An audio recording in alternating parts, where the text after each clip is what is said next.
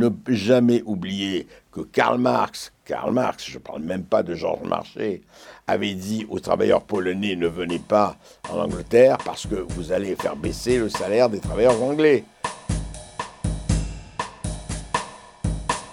Ben D'abord, c'est un bonheur. Moi, j'ai connu le Liban, effectivement, c'était les années bons. Euh, les années 50, les années 60, parce que j'ai vécu jusqu'à 25 ans au Liban. J'ai commencé donc euh, mon existence d'enfant, d'adolescent et de journaliste au Liban. Et c'était un Liban bien avant la guerre civile, bien avant toutes ces guerres. Et c'était un Liban de formidable. Alors quand on parle de vivre ensemble aujourd'hui, il y a beaucoup de dérision, mais à l'époque c'était un vrai Liban de vivre ensemble. C'est-à-dire qu'il y avait un véritable creuset des communautés qui, je, dis bien dans les années 60, s'entendait très bien. Je vais vous donner un exemple très précis. Il faut toujours être très concret. Par exemple, à Noël, vous aviez à la messe de minuit des gens montés, qu'ils soient juifs, euh, chrétiens, musulmans. Ils allaient à la messe de minuit, non pas par la foi, les chrétiens, tu vois, c'est la foi. Les autres, c'était parce que c'était une très belle cérémonie et il n'y avait aucun problème communautaire à ce moment-là. Je dis bien à ce moment-là. Donc, il y avait euh, à la fois une espèce de joli vivre ensemble, une vraie joie de vivre, un côté totalement cosmopolite occidental. Attention, il faut bien dire que la France jouait un rôle extrêmement important au Liban. Le Liban était francophone d'abord, il y avait évidemment une université américaine, en fait il était trilingue. Il y avait l'arabe qui était la langue populaire pour euh, les gens, le français qui était la langue, euh, je dirais, la langue dirigeante si je peux me permettre, et puis euh, l'anglais qui jouait un rôle important. Donc voilà, et moi j'étais français, donc j'étais euh, euh, dans un journal qui était le plus grand journal du Liban et qui était en langue française. Vous voyez, donc il y avait cette espèce de, de formidable concentration à la fois sur Paris et à la fois sur la fête, l'intensité et la joie de vivre. C'était vraiment ça à l'époque. Le français était ma langue maternelle, mais je parlais arabe avec les gens dans la, je voyais avec dans, la rue et ailleurs. Mais c'est vrai qu'on parlait français surtout. Le français était la langue, je dirais, la langue de la bourgeoisie, si on peut dire. Moi, mes parents étaient des petits bourgeois, mais mes parents euh, parlaient français, bien sûr. Enfin, le français était, là à la maison. Il n'y avait pas d'autres langues. À 15 ans, j'avais, trois envies euh, écrire, voyager et rencontrer des gens. C'était vraiment mes trois envies, mes trois bonheurs principaux. Et comme mes parents étaient pas riches, mon père était un petit fonctionnaire, je me disais, j'ai pas, je ne serai pas un riche héritier ni même un moyen héritier. Quel est le métier qui peut me donner ça? C'est le journalisme. Et vraiment, à 14-15 ans, je lisais beaucoup. J'adorais lire et je ne pensais même pas être écrivain, ce que je suis devenu après. J'ai du journalisme et je ne pensais qu'à ça. Vraiment, euh, c'était le, l'envie d'être journaliste. Et donc à 19 ans, je suis allé voir euh, le journal local, le grand journal Beyrouth qui était L'Orient, qui est devenu L'Orient le jour, et j'y suis entré. Voilà. Je ne peux pas concevoir, mais ça a toujours été ça, évidemment, encore plus maintenant, mais même avant, je ne peux pas concevoir d'obéir à des mots d'ordre. Je pense que chacun doit avoir son libre arbitre. Je pense qu'on a un esprit critique. Je pense que l'être humain n'est un être humain que s'il commence à développer une pensée libre. Et comme disait Edgar Morin, il faut vivre la pensée à la température de sa propre destruction. C'est à ne pas hésiter à penser contre soi, en tout cas être l'esprit libre. Et c'est vrai que j'ai beaucoup de réticences, je n'ai rien contre les partis politiques et les militants, mais devoir obéir aux slogans, aux ordres, à une doxa, à une opinion qui soit prise de l'extérieur, ça m'a toujours été très pesant. Et je vais vous donner simplement un exemple. J'ai vécu mes 68 à Paris et les Trotsko, Mao, tout ça m'ont toujours fait rigoler. Quoi. Je veux dire, ce côté répétition des slogans, que ce soit à gauche comme à droite d'ailleurs, c'est pas le problème de la gauche et de la droite. J'ai répété et annonné des slogans, me paraît beaucoup plus euh, euh, relevant des perroquets que des êtres humains. Mes 68, j'étais arrivé en début 67. Et euh, c'était, vous savez, la liberté, la liberté de tout, la liberté de déambuler, la liberté de dériver. Alors il y avait évidemment euh, tout le côté politique, les De Gaulle, les ouvriers, la CGT, tout ça. Mais moi, c'était pas ça du tout qui me touchait, à savoir et les gauchistes et tout ça. Ce qui me touchait, c'était de voir la Sorbonne, les gens, les meetings, et surtout, surtout, au-delà des meetings et au-delà des discussions interminables, Et euh, passez mon expression des branlettes interminables, c'était la joie. Et on dansait, on chantait, on rigolait, on flirtait, on faisait l'amour, voilà. C'était ça. Et il y avait un côté vraiment très libérateur. Alors ça, c'était à l'époque. Ensuite, ça a été récupéré, tout est rentré dans l'ordre, on le sait très très vite. La classe, les étudiants ont cru qu'ils allaient faire la révolution, la classe ouvrière voulait des revendications, puis tout ça maintenant c'est tellement loin, hein. ça fait 52 ans et, c'est fini. Et en revanche, ce que je trouve aujourd'hui mm, assez pénible, c'est les anciens 68 arts, quoi. C'est-à-dire que c'est désolant, quoi. C'est sous les pavés les épaves. Euh, c'est devenu... Euh, c'est devenu terrifiant. Je veux dire, quand je vois certains sur Twitter qui ont donné des lèches Macron, euh, quand je vois des gens. Si vous voulez, ça a été la lutte des places très vite qui a remplacé la lutte des classes. Ça a été vraiment ça. Donc, ça, ça ne m'a pas vraiment beaucoup intéressé. Euh, mais j'ai vécu, moi, mai 68, comme un gigantesque vacances, dans le meilleur sens du terme, avec un Paris magnifique Paris comme on l'aime, comme on voudrait le voir encore, avec ce Paris ouvert à tout vent et formidablement euh, ouvert. Vous savez, je me rappelle toujours, il faut que je raconte ça, c'était une vieille dame, je me rappelle, c'était en juin, c'était fini, le mouvement était fini, De Gaulle avait sonné la fin de la récréation, les gens étaient rentrés, d'autres ont poursuivi leur militantisme, et respect pour eux, hein, euh, j'ai rien contre. Et puis je voyais une femme dans un coin, on se baladait, qui pleurait. Je lui dis, mais madame, qu'est-ce qu'il y a? Une femme qui va avoir au moins 75 ans ou plus. Elle disait, mais monsieur, ça va être terrible, je vais rentrer chez moi. Euh, je, je, ne parlais à personne et là, tout le monde me parlait, je parlais à tout le monde. Oui, c'était ça mes 68. Si on ne voit pas ça, on ne voit pas ce qui s'est passé le plus important.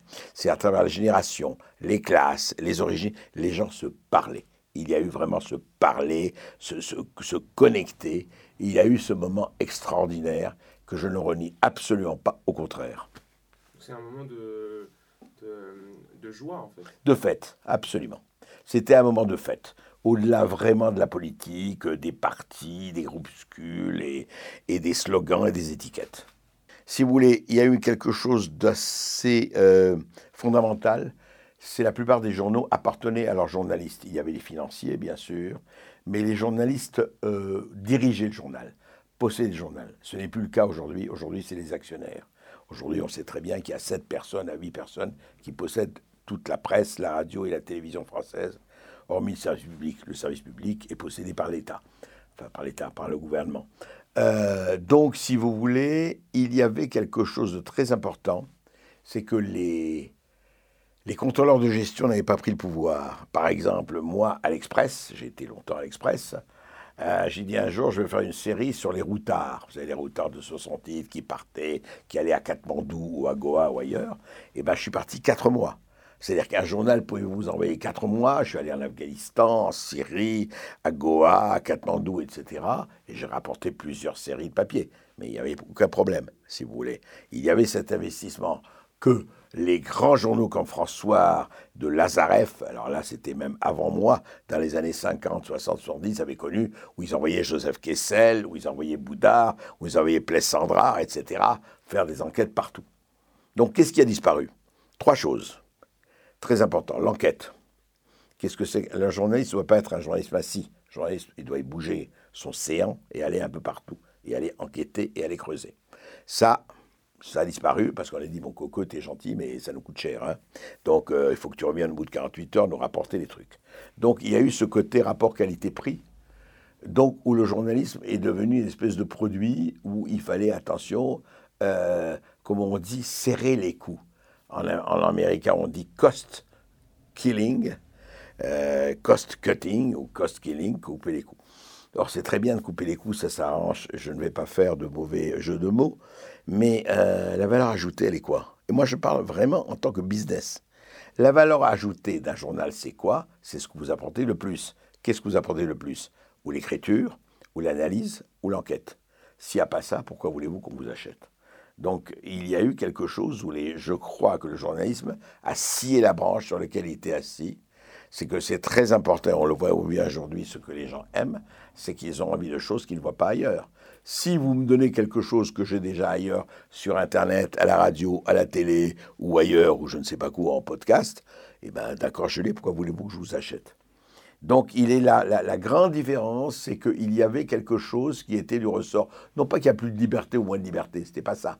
Mais il y avait une marge de manœuvre qui était plus grande. Écoutez, moi, j'ai toujours considéré la gauche, mais depuis euh, mon adolescence, comme étant euh, euh, défense du peuple, de, c'est vrai, de l'opprimé, enfin, disons, pour une, égalité plus grande, pour défendre effectivement, vous savez, les, les les sans-dents, comme les appelait le cher François Hollande, bravo, ou les gens de peu, ou les gens contre les autres. Et puis j'aimais beaucoup, effectivement, euh, moi, si vous voulez, si je parle de gauche, je dirais la gauche Orwell. La gauche qui ne, qui pas, qui ne se met pas dans un parti, pas la gauche stalinienne, pas la gauche euh, complètement euh, fermée dans ses certitudes et qui, au nom des certitudes, permet tous les massacres. Ça, ça m'a toujours répulsé. La gauche, ça, doit, ça devrait être et ça devait être l'ouverture, la question à tout, et puis défendre euh, les plus faibles. Enfin, en tout cas, défendre les gens qui ne sont pas défendus ni par la naissance, ni par la fortune, etc. etc. Ça a l'air un peu naïf, mais enfin, ça me paraît quand même basique. Sinon, ça sert à quoi? Si la gauche doit être uniquement une étiquette qui sert après, au moment où il faut, à rentrer par l'escalier de service, à connaître euh, euh, la vaisselle en or et sans piffrer, je vois pas la différence. Et ce qui, ce qui fait que, effectivement, très vite, j'ai considéré les partis de gauche, comme je dis, y compris les partis gauchistes, comme euh, quelque chose qui était plus de l'ordre de la gesticulation et du simulacre que de la vérité quand j'ai vu les gens, effectivement, et heureusement, il y a des gens de gauche qui combattent ça, quand j'ai vu l'histoire de la révolution culturelle, quand j'ai vu qu'on défendait Mao et compagnie avec les millions de morts de la révolution culturelle, euh, quand, euh, à l'époque, mais là, j'étais pas né, quand on, accusait de tous les noms Krafelchenko et compagnie qui dénonçaient les camps de travail de Staline, cette gauche-là, évidemment, qu'est-ce qu'elle a de gauche? Enfin, on peut vraiment se poser la question. Et aujourd'hui encore, encore une fois, si vous voulez, le problème, c'est que si vous avez une gauche qui est complètement fermée, aveugle, dans le déni, et qui dit moi ce qui compte c'est mon étiquette, eh ben non. L'étiquette, c'est pas, euh, pas l'étiquette qui compte. Et, malheureusement, à côté de ça et en face à ça, vous avez une droite complètement sidérée qui n'osait rien dire de peur de passer pour des fachos, etc. Donc, qui était sidérée. Vous aviez la gauche qui, euh, qui régentait, qui, qui régentait la culture depuis 50 ans, mais c'était une gauche déjà complètement rongé euh, par euh, l'acceptation du monde existant. Et on l'a bien vu avec Mitterrand. Qu'est-ce qu'il a fait Mitterrand? Qu'est-ce qu'il a fait? Les autres Il a géré le capitalisme encore mieux que les capitalistes. Donc, vous voyez, ça n'avait plus aucun, ça n'avait plus aucune espèce d'importance. Et aujourd'hui encore, c'est encore une espèce de jeu sympathique. Et alors, ou alors on tombe, c'est vrai, dans le sectarisme le plus total, on en parlera peut-être des minorités sexuelles, transgenres, euh, ceci, ceci, cela, et, ou communautaristes et compagnie. Et voilà, et on est dans une espèce de magma où chacun cherche son chat communautaire, son chat étiquette, son chat, euh, euh, voilà, c'est ma boutique et je protège ma boutique.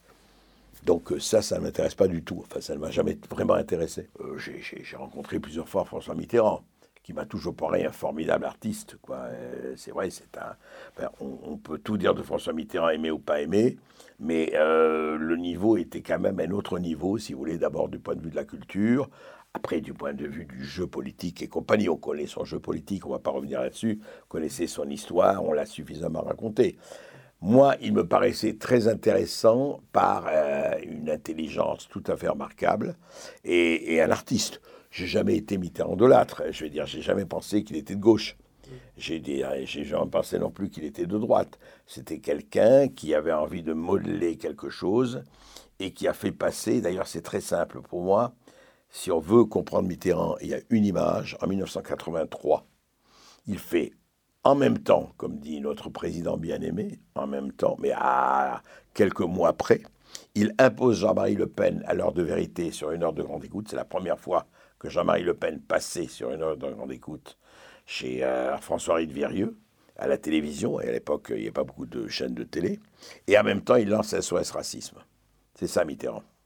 Je lance tout, le contraire, je fais de la dialectique, et ça me, ça me, ça me va et ça me profite. Un jour, euh, Jacques Attali, euh, moi, j'avais écrit, alors, vous faut savoir qu'en 77, j'avais écrit un livre, là, comme ça, moi j'avais de politique fiction, sous le pseudonyme de Philippe de Comines, qui s'appelait Les 180 jours de Mitterrand. Parce qu'on pensait qu'en 78, euh, la gauche allait gagner les législatives. Et donc, il y aurait eu la cohabitation, et donc ça aurait été un gouvernement Mitterrand sous Giscard. Donc j'ai imaginé le premier livre de politique fiction, euh, les six mois d'un gouvernement Mitterrand sous Giscard. Et j'avais fait d'ailleurs le Conseil des ministres, enfin j'avais les ministères. J'étais content parce que quatre ans avant 81, j'avais la, moitié des ministres euh, en poste où ils étaient quatre ans plus tard. Donc je fais ça, c'est un grand best-seller, euh, sous un pseudonyme tout ça, ça a duré quelques mois, mais j'en ai vendu 250 000. Et euh, Jacques Attal un jour de nuit, m'écoute Mitterrand aime bien, que tu refasses ça pour les municipales, politique fiction, je dis politique fiction, je l'ai fait, j'ai pas envie de refaire. Et je dis en revanche, j'ai une idée, je veux faire un aristocrate de droite ou un giscardien qui revoit passer la gauche. Là, nous étions 82, un an et demi après la victoire de Mitterrand, et je fais Caton. Évidemment, en tant que Berkov, ça n'aurait eu aucun sens. Donc Caton qui raconte de la reconquête, et je disais, pour vaincre à la gauche, il faudra se débarrasser de la droite. Et je racontais comment la gauche était en train de gérer le capitalisme, et j'étais le premier à raconter, vraiment. C'est paru en fin 4... Attends, je ne vous dis pas de bêtises. C'est paru en janvier 83. Et pendant un an, tout le monde s'est demandé qui c'était, ça dure un an. Et voilà. Et donc, euh, Attali me dit, écoute, il y a quelqu'un, parce que je lui dis, mais moi je ne suis pas économiste, je voudrais quand même que quelqu'un vérifie les chiffres. Il m'a dit, je vais te présenter quelqu'un, c'est un ami et je rencontre un jeune homme de 28, 20, 30 ans qui s'appelle François Hollande. Et François Hollande m'a aidé pour les chiffres. Vous voyez Voilà. Donc, euh, François. Et alors, le rigolo quand même, je vous raconte ça parce que, donc, on est devenu assez euh, amis, enfin, ben, assez proches avec François Hollande à l'époque.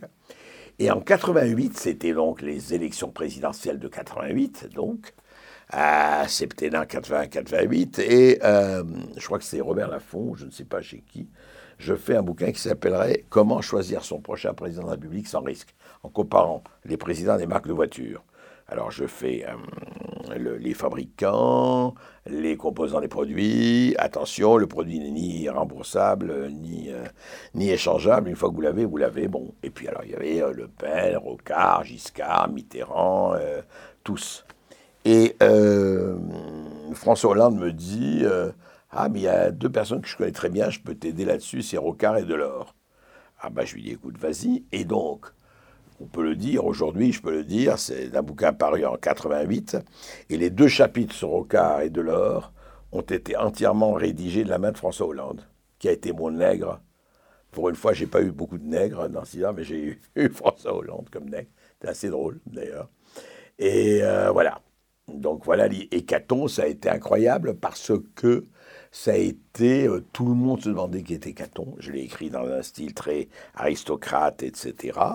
Et comme j'ai eu beaucoup d'informations, effectivement, euh, ça a été euh, extraordinaire. Enfin, le, pendant un an, je me rappelle, j'ai un dossier de presse comme ça sur Caton qui était assez drôle.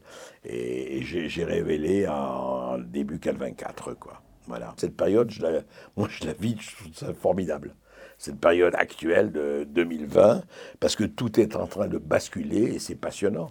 Il n'y a pas de c'était mieux avant ou avant. Alors il y avait des choses effectivement que je regrette, euh, d'autres que j'aime beaucoup, mais euh, non, la politique est un jeu euh, toujours aussi passionnant. Je pense simplement que la politique a totalement changé de couleur. Ça veut dire que ce qui est nouveau quand même, c'est la défiance totale des populations envers les politiques. Ça, c'est clair, ça, c'est nouveau. Ce n'était jamais à ce stade. C'est-à-dire, la politique, comme on l'avait vécu, c'est fini. Ça ne veut pas dire que la politique est finie. Ça veut dire que la politique as usual, comme le business as usual, ne veut plus rien dire. On voit bien avec les partis, vous le voyez bien. Et après, il y a effectivement un personnel politique qui est peut-être, quand je dis pas un peu plus médiocre, mais un peu plus effectivement, euh, comment on peut dire ça, un peu plus euh, amateur qu'avant je trouve qu'on a beaucoup de stagiaires là. Euh, beaucoup de stagiaires. À commencer par le président de la République. Euh, je trouve que il y avait des gens qui étaient plus professionnels. Moi, j'aime bien le professionnalisme, ça ne me gêne pas. J'aime pas l'amateurisme dans, les domaines, dans tous les domaines d'ailleurs. Après, si vous voulez, moi je ne dis pas c'était mieux avant parce que je trouve que la période actuelle est absolument fascinante et passionnante. Et franchement, pour des jeunes journalistes qui se lancent, il y a beaucoup de choses à faire aujourd'hui et autant, au moins autant qu'il y avait avant. Ben, ce qui a changé d'abord, c'est que euh, les pauvres sont sous l'observatoire permanent 24 heures sur 24 des réseaux sociaux. Donc de la chasse à la petite phrase, donc euh, être observé tout le temps, 24 heures sur 24 vraiment, si vous voulez, soyons clairs, ça va de la branlette à Griveaux euh, aux excès de Chiappa, en passant partout. Tout passe tout de suite. Vous voyez pas ça. Il y a 20 ans, c'est la, naissance des réseaux sociaux et d'Internet a évidemment fait basculer la chose. Je vous donne un seul exemple. S'il y avait Internet en 80, jamais Mitterrand n'aurait été élu. Jamais. Pourquoi? Parce que vous auriez eu immédiatement la poignée de main de Mitterrand et de Pétain sur tous les réseaux sociaux et euh, euh, sa décoration de la Francisque. Alors qu'en candidat de la gauche, ça se posait un peu là. Donc, vous voyez, c'est un exemple. Et tout ça s'est passé aujourd'hui, donc il y a cette chasse de ne pas savoir, et on sent très bien le côté un peu perdu de dire est-ce qu'il faut parler tout le temps, est-ce qu'il faut pratiquer euh, le silence à la Jacques Pilan, euh, conseiller en communication, qu'est-ce qu'il faut faire? Donc il y a une... Et, vraiment, je, je je dirais que j'ai une espèce de tendresse envers ces politiques qui sont en train de nager dans le marigot comme des fous, à savoir comment ils vont faire pour garder un peu de crédibilité. C'est très dur, d'ailleurs, droite ou gauche confondue, hein. ça n'a rien à voir. Et il y a cette espèce de, vous savez, c'est comme dans les prisons, hein, la cellule des condamnés à mort où la lumière est tout le temps allumée. Ben c'est ça. Ils vivent la cellule des condamnés à mort où la lumière est tout le temps allumée. C'est moins grave que d'être condamné à mort. Mais quand même, ils sont, si vous voulez, sous observation permanente. C'est pas évident, c'est pas simple. Je trouve qu'il est inadmissible, et je vais vous dire, il est inadmissible, je ne supporte pas l'hypocrisie, je ne supporte pas l'incohérence, je ne supporte pas les deux poids, deux mesures. Je ne comprends pas pourquoi être nationaliste est forcément euh, infamant. Je ne comprends pas pourquoi la France serait un mot obscène. Je ne comprends pas pourquoi la nation serait quelque chose alors que la gauche a toujours euh, euh, aussi, enfin, je ne parle même pas de la République et autres, je ne vois pas pourquoi toutes ces notions seraient infamantes. Pourquoi, effectivement, la gauche s'est fait cocufier par le mondialisme capitaliste commerçant en disant l'international, c'est très bien, mais si c'est l'international des marchés, c'est quoi?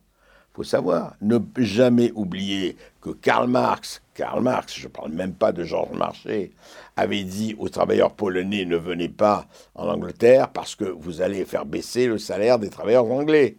Je, veux dire, je, rappelle que Georges Marchais du Parti communiste était violemment contre l'immigration, aussi bien officielle que clandestine, en 1980. Alors, qu'est-ce que ça veut dire? À un moment donné, il faut savoir ce qu'on veut. C'est tout. Ça n'a rien à voir. Il faut en finir avec ces notions imbéciles de conservateurs, réactionnaires et compagnie. On peut faire des choses, on les fait, on ne peut pas, on ne peut pas. C'est tout. Et c'est et, c'est pas nouveau. Donc je suis effectivement pour des gens qui disent attendez, euh, moi c'est vrai que quand je vois 50 milliards de fraudes à la sécurité sociale, etc., ben arranger ça avant d'accueillir 400 000 personnes. Moi, je comprends, je serais érythréen et autres, j'ai envie de venir en France. Mais il y a 100 millions de personnes qui veulent venir en France ou ailleurs. Qu'est-ce que vous faites? À un moment donné, il faut se poser la question. Je suis pour le droit d'asile, mais où Comment Vous posez où le curseur et à quel niveau? Sinon, c'est n'importe quoi. Non, la, gauche, euh, vous savez, ça a été le truc. La gauche a perdu le peuple, ne s'est plus retrouvée dans le peuple. Oh, la plus, regardez, la classe ouvrière, quand même. Où elle vote, la classe ouvrière? Dites la classe ouvrière aujourd'hui. C'est tout, posez-vous la question. Comment le Parti communiste est passé en 40 ans, 50 ans, qu'est-ce que c'est? C'est rien, de 30% à 2%. C'est rien, 50 ans de l'histoire, c'est de la rigolade, c'est un ciment. Pourquoi? Parce que ils sont entrés dans la technocratie, le truc. Ils ont découvert, je vous dis, la vaisselle à l'argent. Je parle des, des leaders. C'est pas une question de fric. C'est une question de dire ah là là, il y a des positions. Et les autres, on s'est aperçu que quoi? On a laissé tomber. Enfin, ça, c'est pas mes analyses. On connaît la France périphérique de Christophe Guilluy. On s'est aperçu qu'on a laissé on a licencié la moitié du peuple français en disant écoutez, on n'a plus besoin de vous, là, hein, la France périphérique et autres. Et voilà, bon, on va pas vous empêcher de crever de faim, euh, mais euh, voilà. Et puis quand il y a les gilets jaunes qui sortent, on les tabasse, et puis voilà. C'est ça qui s'est passé, à gauche comme à droite. Donc euh, voilà, moi, ces catégories-là ne m'intéressent pas. Vous pouvez pas laisser qui que ce soit euh, dans le trou, euh, dans le fossé, en disant Ah oui, mais moi, cela ne m'intéresse pas parce qu'ils ne votent pas ou autre. Ben, c'est très simple, c'est que la gangrène totalitaire a atteint des couches extrêmement diverses de la population qui concerne de la population, de la population dite de l'élite ou des intellectuels, etc., qui consiste en disant on va prendre notre revanche et au nom, au nom de l'antiracisme, au nom de l'antiréactionnaire, on va éliminer. C'est euh, buver, éliminer, euh, c'est surtout éliminer. C'est-à-dire que je considère, et c'est là le, vraiment le, Qu'est-ce que c'est le totalitarisme? Je ne parle même pas du fascisme, totalitarisme. Si tu n'es pas d'accord avec moi, tu dois disparaître. Non, c'est pas normal. Moi, je dis la vérité. Moi, je dis le bien. Moi, je sais ce que c'est que la vérité. Donc, si tu n'es pas d'accord avec moi, il y a un problème. C'est ton problème à toi, donc j'ai un problème avec toi, donc il faut soit que tu changes d'avis, soit que tu disparaisses. Cancel culture. C'est-à-dire, je vais donc te marquer du sceau de la famille. Tu es réactionnaire, tu es fasciste, tu es conservateur, tu es le mal blanc, hétérosexuel, ce pelé, ce galeux d'où nous vient tout le mal. Et voilà, tout le mal. Et voilà. Et je vais dire, et le, raisonnement, à partir du moment où vous acceptez ces prémices folles, tout le reste suit. Et c'est valable pour donc chaque minorité. Qu'est-ce qu'elle fait? Son fonds de commerce. C'est-à-dire, il y a Lidl, Auchan, euh, Carrefour, euh, Leclerc et compagnie. Je fais mon petit fonds de commerce, je me le crée, et si vous n'êtes pas d'accord avec moi, vous êtes vraiment le dernier des salauds, etc., etc., etc. Donc voilà, et ça, ça prolifère. Ça prolifère sur quoi? Et là on arrive à un truc intéressant, c'est l'extraordinaire complexe de culpabilité de, toute, de toute une série de gens qui disent Ah oui, mais ah, si je dis ça, je vais passer pour. Non. Je, reprends toujours cette phrase de, je crois que c'est Kurnonski, non, c'est Courteline. Il disait Passer pour un idiot aux yeux d'un imbécile est une volupté de fin gourmet. Moi, je dis passer pour un facho aux, yeux d'un gogo gaucho, bobo, est une volupté de fin gourmet. C'est tout. Je veux dire, arrêtez d'avoir peur de se faire classer là ou là ou là. Dites les choses. Dites les choses simplement, c'est du bon sens. Moi, je veux bien, moi, j'ai aucun problème avec euh, que qu'on soit trans, qu'on soit ceci, qu'on soit cela. Mais ne venez pas me dire que c'est vous la norme. C'est tout. La norme, il n'y a pas de norme foutez-moi la paix, vivez votre vie comme vous voulez, mais ne venez pas nous emmerder en disant c'est moi la règle. C'est tout. Je crois que c'est assez simple. Hein. Si on commence à poser un certain nombre de, de, taquets comme ça, déjà on simplifie les problèmes. Est-ce qu'on va assister à une réédition de Le Pen-Macron, ce qui sera assez pour moi désolant?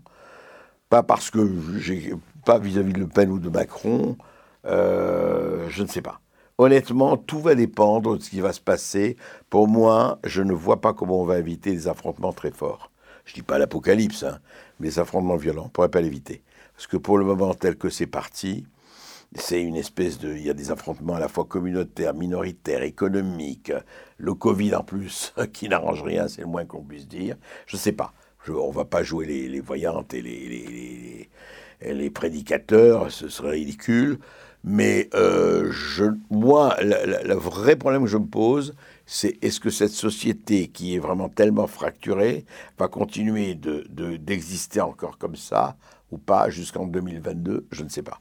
Je veux dire, sans, sans qu'il y ait des explications de texte, mais pas seulement de texte, des explications de gestes importants. Je ressens, je ne sais, je ne sais pas, je ressens en tout cas des fragments, oui, je ressens des colorations, oui. Je ne sais pas si c'est une guerre civile, je ressens des colorations de gens qui n'en peuvent plus. Euh, ça c'est clair. Si vous voulez regarder, regarder dans les commissariats, mais pas seulement, regarder dans, euh, dans, dans, les, ce qu'on appelle les, pardon, les territoires perdus de la République, euh, regardez ce qui se passe dans... Et pas seulement, regardez ce qui se passe dans la crise économique. Encore une fois, on peut, on peut faire l'inventaire. Je veux dire, on parle toujours euh, des cités en déshérence, mais on ne parle pas de la Creuse et de la Corrèze. On ne parle pas des agriculteurs qui se suicident tous les deux jours, qui se suicident. On ne parle pas des gens pardon, qui vivent avec 300, 400 euros par mois, etc., etc., etc. Quand vous avez une juxtaposition de la crise économique, de la crise identitaire, euh, d'un pouvoir qui ne sait pas très bien où il va et qui navigue à vue, ben, c'est pas très très réjouissant et très rassurant pour la suite. En mes sorties, j'ai absolument pas ressenti ça parce que euh, à l'époque, la CGT tenait son cheptel, si je peux me permettre, et la classe ouvrière voulait effectivement des avantages économiques qu'ils ont eus. Donc on rentrait à la maison, on a réouvert les stations d'essence, tout le monde est parti en vacances en juin, juillet, et puis c'était fini. Là, c'est tout à fait autre chose. Tout à fait autre chose, ça n'a rien à voir. 68, euh, euh, j'espère que ça n'arrivera pas, mais 68 serait de la petite bière et, paroissien à côté de ce qui peut se passer là. Écoutez, Bachar el-Assad, c'était pas. Euh, on était plusieurs, hein, c'était, c'était une délégation, etc. Il nous a reçus. Je peux pas dire. Il y a quelque chose qui m'a marqué, oui. L'entretien en tant que tel m'a pas certainement marqué. Mais je me rappelle quelque chose quand même qui avait beaucoup marqué. On est allé deux fois, et ça, je me rappellerai. Il a dit, vous savez, euh, j'ai envoyé une liste de terroristes qui étaient rentrés en France. Et il dit, je l'ai envoyé à Manuel Valls, disait Bachar el-Assad, hein, je répète. Et ils n'ont pas voulu prendre cette liste-là. Et j'en envoyé une liste, disait, parce qu'ils étaient en Syrie, etc. Et euh, attention, ils, ils, reviennent en France. Et il nous avait dit ça le 12 novembre, la veille du Bataclan. Et j'étais en Syrie quand on a appris ce qui s'est passé au Bataclan. C'était en novembre 2015, je me rappelle très très bien. Et il nous a dit, vous savez, faites attention, ce qui se passe chez nous, eh ben, ça risque de se passer chez vous. Et je me rappelle très bien que la nuit, on a regardé, on, avait des, nouvelles comme ça de Paris qui s'était passé le Bataclan. Et ça, je me rappelle. Ça, ça, ça, m'est resté. Il m'a dit, mais il m'a dit, je crois que Val s'était mise de l'intérieur à l'époque, je sais pas, je crois. Et il m'a dit, euh, nous avons envoyé un émissaire avec des noms de, djihadistes qui étaient passés par la Syrie et qui s'étaient maintenant en France. Et ils ont refusé de. Ils ont, ah, et ils ah oui, et ils demandaient évidemment en contrepartie au rétablissement des relations diplomatiques avec la France. Vous savez que ça avait été fermé en 2011, etc. Enfin, a été euh, interrompu. Et donc les Français n'ont pas voulu, enfin le gouvernement français n'a pas voulu entendre ça. Et donc rien ne s'est passé. Non, je me rappelle, j'étais avec Yves de Cardrel qui dirigeait à l'époque Valeurs Actuelles, mais on était une dizaine à l'époque. Bon, je ne vois pas pourquoi on ne peut pas aller voir X ou Y. J'ai, mais vous savez, bon, mon, grand souvenir, c'était avec Fidel Castro, que j'avais vu en 67, alors lui, où j'avais, qui était venu à mon hôtel à 4 h du matin. On a discuté de 4 h à 8 h du matin. Enfin, c'est autre chose. Mais ça, c'était bien avant. Fidel Castro, absolument. Je l'ai vu en 60. Attendez, je ne dis pas de 67. C'était, j'étais à Jeune Afrique et c'était mon, j'avais fait un voyage pour eux à Cuba. Ah, écoutez, c'est très simple. C'était un Castro à l'époque, il n'y avait pas de Shanghai, la Samba. J'arrive à 2h, 3h du matin, un peu fatigué. Je rentre. Je raconte ça parce que c'est une histoire qui m'a, que j'oublierai jamais. Et un téléphone sonne dans mon hôtel. J'avais, laissé un mot à la présidence en disant écoutez, j'aimerais beaucoup interviewer Fidel, mais, mais il dit oui, mais c'est pas facile. Je dis écoutez, voilà mon hôtel, voilà le numéro, voilà. Vous pouvez me laisser un message quand vous voulez. Donc, euh, il était vraiment 3 heures du matin. Et on dit, Signor Berkov, j'ai dit si. J'ai dit, euh, vous avez demandé une entrevue avec le Nantais J'ai dit oui. Eh bien, il arrive dans une demi-heure chez vous à l'hôtel. Et j'ai raccroché, il a des vos conneries. J'ai dit, c'est un copain qui me fait euh, retéléphone. il dit, vous avez bien demandé, Signor Berkov, vous avez bien demandé. J'ai dit oui, mais il est 3h30 du matin. Il dit oui, mais il a le temps maintenant, il vient. Et comme je savais qu'il était insomniaque, je dit, on ne sait jamais, j'ai pris une douche. Rapide, je suis descendu. Et il est venu avec son aide de camp et un autre, et on a discuté au salon pendant 4 euh, heures. Eh ben, on avait parlé des Russes, de la géopolitique, de tout ça. Il n'était pas du tout marxiste. On avait parlé de tout ça. Il a dit oui, enfin, disait-il, c'est les Américains qui m'ont contraint à aller dans les bras des Russes. Mais moi, j'étais pas du tout, euh, voilà. Et puis maintenant, évidemment, les Russes m'aident. grâce à eux, je suis. Enfin, il a, raconté tout ça, puis la révolution, puis tout ça, ce qu'il voulait. Enfin, c'était assez passionnant. Enfin, on je fonde, je fonde un espoir sur les gens intelligents, ouverts et surtout courageux jeunes, vieux, tout ça. Il n'y a que les imbéciles qui ont l'âge de leurs artères.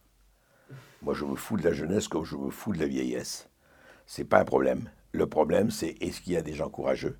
Est-ce qu'il y a des gens à vertèbres Est-ce qu'il y a des gens à cojones, comme on dit en espagnol, qui ont envie d'aller, qui ont envie de faire et, voilà. Et j'espère qu'il y en a, et je suis sûr qu'il y en a. Après, voilà, c'est pas, c'est vraiment ça. Qui a envie, qui a envie d'aller et pour quelle politique et pour quoi faire. Et puis alors quand on voit l'émiettement total, aujourd'hui c'est pas le tout à l'égout, c'est le tout à l'ego. Chacun, petit parti, allez, ils sont là. Ah, moi je me présente à la présidentielle, moi je me présente à la présidentielle. Enfin, quel spectacle grotesque, quoi. Ils sont là en 2022, on ne sait même pas ce qui va se passer, et ils sont là en train de se placer comme des fous. Oui, je comprends, mais pour faire quoi? Qu'est-ce que tu veux faire? Qu'est-ce que tu veux faire de la France? Qu'est-ce que tu veux faire de l'Europe? Ah, ah, ah, On est en 2020 avec les émergences, avec euh, la Russie d'un côté, avec, euh, avec l'Amérique, avec la Chine, avec tout ce qui se passe. Et on est là en train de, voilà, de, pardon de l'expression vulgaire, mais de, de, se pignoler en disant Ah là là, c'est moi, c'est moi que je veux être là. Hein. C'est moi qui est la plus grosse et c'est moi qui vais y aller la rigolade. Faites, dites-nous ce que vous voulez faire, et puis faites en sorte de, de, le faire et, de, et, d'y aller. Euh, là, je vois pas, enfin, actuellement, je vois pas quelqu'un, mais j'espère que ça arrivera. Hein. Je suis, je, suis plus optimiste et j'espère vraiment que ça arrivera. On n'a rien compris à Trump si on ne comprend pas pour lui, c'est le deal. Il est brut de décoffrage. il ne m'a pas du tout vu en disant Ah, c'est un journaliste français que je reçois, je vais parler pour le public européen. Il n'avait rien à cirer. J'aurais pu venir de Cincinnati, de l'Ohio, ailleurs, il m'avait parlé de la même façon. Parce que j'ai, et comment j'ai compris ça, c'est que trois semaines après, j'ai entendu dans les meetings où il disait ce qu'il m'a dit. Donc euh, voilà. Il est brut de décoffrage. Oh, ça, voilà, il n'y a pas de. Non, non. C'est, voilà, je ne peux pas dire qu'il est sympathique ou antipathique, mais il est cash. Et ça, hein, j'aime bien. Et puis je suis allé dans, deux de ses meetings. Euh, bon, il, il a un charisme tout à fait incroyable, quoi. C'est clair il y est allé, euh, effectivement, c'est l'homme, si vous voulez, l'homme euh, anti-système qui allait à la charge de l'État profond. Et alors on verra s'il pourra aller jusqu'au bout ou pas. Ça, on le saura dans trois semaines. C'est d'abord, c'est pas un idéologue, c'est un pragmatique. Ce n'est pas un, c'est un négociateur. The Art of the Deal, comme il a fait il y a 40 ans, il a écrit ce bouquin. Si vous voulez vraiment comprendre Trump, c'est The Art of the Deal. C'est vraiment ça. Et euh, voilà. Et lui, vous savez, il, m'a dit ça, d'ailleurs, je lui ai dit, mais il m'a dit, mais moi, vous savez, quand, je négocie pour un gratte-ciel, pour une tour, etc., mais je vois 50 personnes. Je vois le maire, je vois l'architecte, je vois l'environnement, je vois la sécurité, je vois le ceci. J'ai fait que ça toute ma vie. Toute sa vie, il a fait ça et il a appliqué ces techniques de la négociation à là, avec une espèce de, de, charisme. il dit Je suis le meilleur à tort raison. Évidemment, une mégalomanie galopante, mais si vous n'êtes pas mégalomane, oubliez de faire de la politique, quoi, faites autre chose. Donc voilà, c'est ça son truc. Donc bien sûr qu'il peut être manipulateur, bien sûr qu'il peut être calculateur, mais l'un n'empêche pas l'autre, ce n'est pas contradictoire. Au contraire. Écoutez, je vais vous dire, s'il n'y avait pas eu le Covid, euh, je pense qu'il serait passé euh, haut la main. Euh, Comment le Covid va jouer, comment ce qui se passe, la pandémie va jouer, je ne sais pas. Sa chance, il y a deux chances. Sa chance, c'est d'avoir face à lui Joe Biden, qui est vraiment un sénile complet et qui va, s'il est élu dans six mois, va laisser la place à Kamala Harris. Ça, c'est clair. Ou six mois ou un an. Après, vraiment, tout est possible parce que je pense que l'épisode Covid-19 appliqué à Donald Trump joue pour lui il est tombé malade, il guérit, il est, il est immunisé, enfin il est plus contagieux, enfin dit-on, il a repris ses meetings. Après, honnêtement, qu'est-ce qui va jouer? Comment le public américain, comment les Américains vont voter? Je ne sais pas. Il a une base extrêmement forte, mais il a aussi beaucoup de gens qui le haïssent et qui ne peuvent pas le supporter. Très difficile à dire. Je, ne m'engagerai pas sur, sur une prédiction ou sur un pronostic. Je trouve que ça n'a pas de sens. Mais en revanche, je peux vous dire que j'espère vraiment qu'il va gagner. Parce que pour nous tous ici, je pense qu'une victoire de Trump serait vraiment autre chose qu'une victoire de Kamala Harris. Aux États-Unis, il y a quand même quelque chose qui est fort, et y compris chez les Afro-Américains, y compris chez les Latinos, tout ça. Il y a un patriotisme chez beaucoup qui malheureusement existe beaucoup moins en France. La notion de patriotisme Amérique, vous savez, euh, on l'a beaucoup dit, là je, je, vous dis quelque chose que tout le monde a dit, mais moi quand je vais aux États-Unis, je suis très frappé par le drapeau américain partout. Euh, si vous tenez un drapeau sur, sur votre maison, vous êtes à droite de Le Pen. En France, en Amérique, tout le monde, euh, enfin tout le monde, énormément de gens mettent le drapeau américain. Il y a ce côté, d'ailleurs, quand on devient américain, etc., etc. Euh, donc il y a ça. Alors il y a aussi évidemment toutes les revendications minoritaires, les Black Lives Matter et tout ça. Mais il ne faut pas oublier, on l'oublie parce qu'on en parle beaucoup moins, parce que ça c'est la déformation des médias qui est terrifiante aujourd'hui, c'est qu'il y a aussi un mouvement afro-américain qui s'appelle Leave the Plantation, quitter la plantation, et ces Noirs américains. Et ils ne sont pas négligeables, c'est pas trois pelés de tordus qui dit on en a marre de se faire passer pour les victimes, pour les démocrates. Les démocrates sont ravis de nous voir en victimes, comme ça ils peuvent nous défendre. Oui, c'est noir, esclavagisé, tout ça. Nous, on n'est pas là. Nous, on quitte la plantation, on en a marre avec ça. Et les latinos, même chose, etc. Donc, la, vérité, le grand truc, c'est combien de blacks et de latinos vont voter Trump? Les, Blacks votaient à 90% démocrates, les Latinos en grosse majorité. Est-ce qu'il va y avoir une partie des Blacks et des Latinos qui vont voter Trump? C'est là que ça va se jouer. S'il y a une partie qui se détache pour voter Trump, il est président. Sinon, euh, c'est très, très, très ouvert, on ne sait pas. Ce que je peux vous dire, c'est que j'ai fait vraiment ce que j'avais voulu faire. Je veux dire, j'ai toujours choisi la liberté, la liberté de manœuvre, la liberté d'expression, euh, face à la carrière de me dire attends, oui, prends là, tu, là tu vas être très bien dans telle ou telle chose, mais si ça impliquait que je suive un certain nombre de consignes, je, suis malheureusement ou heureusement très réticent à ça. Donc j'ai fait, euh, je pense pas, oh, il y a des choses que j'ai ratées, j'ai écrit 40, 46 livres, ouvrages, j'ai fait, j'ai travaillé dans beaucoup de journaux, j'ai beaucoup voyagé, Disons que grosso modo, il y a des choses que j'ai ratées, il y a des choses que j'ai réussies, c'est clair. Mais euh, disons que j'ai fait ce que j'avais envie de faire et j'ai mené la vie jusqu'ici que j'avais envie de mener, fondamentalement. Voilà.